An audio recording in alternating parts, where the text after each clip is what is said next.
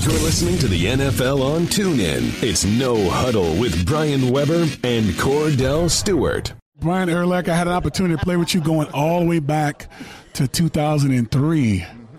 And to see you play the way you did, it was amazing then, and it's amazing now to see you in the hall. Give us your feelings.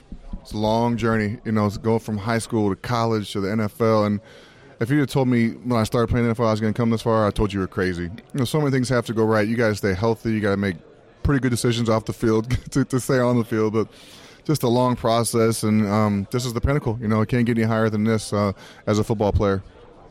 What does it mean for you to join icons from Chicago like Butkus and Singletary played your position and now heading to Canton, Ohio?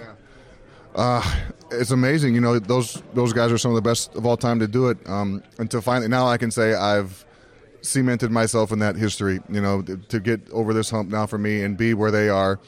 You know, they're cemented uh, eternally, obviously in Canton as well. So it's it's nice to finally say I'm I'm in their category now because I've for so many years everyone's like, oh, how do you compare yourself? I go, I don't compare to them. They're in the Hall of Fame. You know, now I can say I compare to them because I am where they're at. A lot of the guys that came up on stage with you were guys that you've watched, you've heard of, uh, you played against. To now all of a sudden you're part of that fraternity. When you say that now that you have a gold jacket, you know, there's nothing left. This is it. This, this is the, uh, the, holy grail, the holy grail of football right here. You know, there were some unbelievable players that came up on that stage at the honors. You know, and I've, like you said, I watched, I played against a bunch of these guys growing up. Never would I imagine being in the same category as them.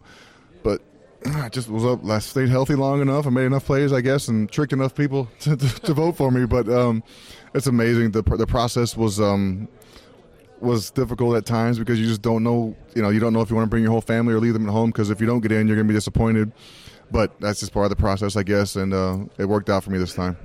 What does it mean to you to go in with Ray Lewis? Because when we think about the best of your position, at the same time, it's you and him.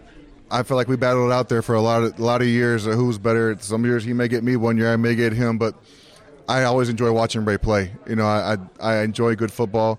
played against Randy, watched Brian Dawkins play, played against him as well. But but Ray, Ray's one of the best of all time. That's why he's in the Hall of Fame, the first ballot Hall of Famer. So to go in with him is really really cool. You know, two receivers, two linebackers, or three. I'm sorry, Robert Brazile's linebacker as well. So I don't need to leave him out either. But just a really, I, I mean, you look at that finalist list who are you going to pick from? Ray and Randy, in my opinion, were the two that were going in no matter what. And the other two or three positions, I mean, good luck. You know, there's some really good players that got left off of this year's year's class, in my opinion. But there's, I mean, you can't fault the guys that are in there. They're unbelievable class. When you think of the players that you played with in Chicago, uh, the Olin Kreutz of the world, and many other, uh, will you have an opportunity to go back to Chicago, where some of those guys are, and, and have a chance to kind of toast it up with them just a little bit to tell them how much you really appreciate them?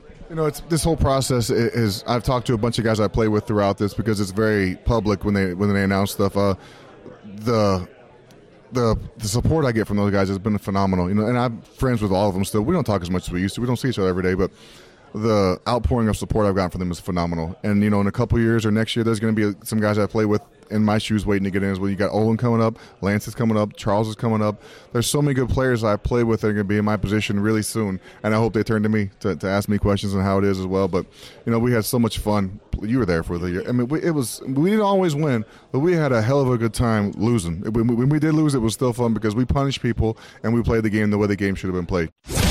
You've been listening to No Huddle with Brian Weber and former Steelers quarterback Kordell Slash Stewart live on the NFL on TuneIn. 20, 15, 10, 5, touchdown. The National Football League is on TuneIn.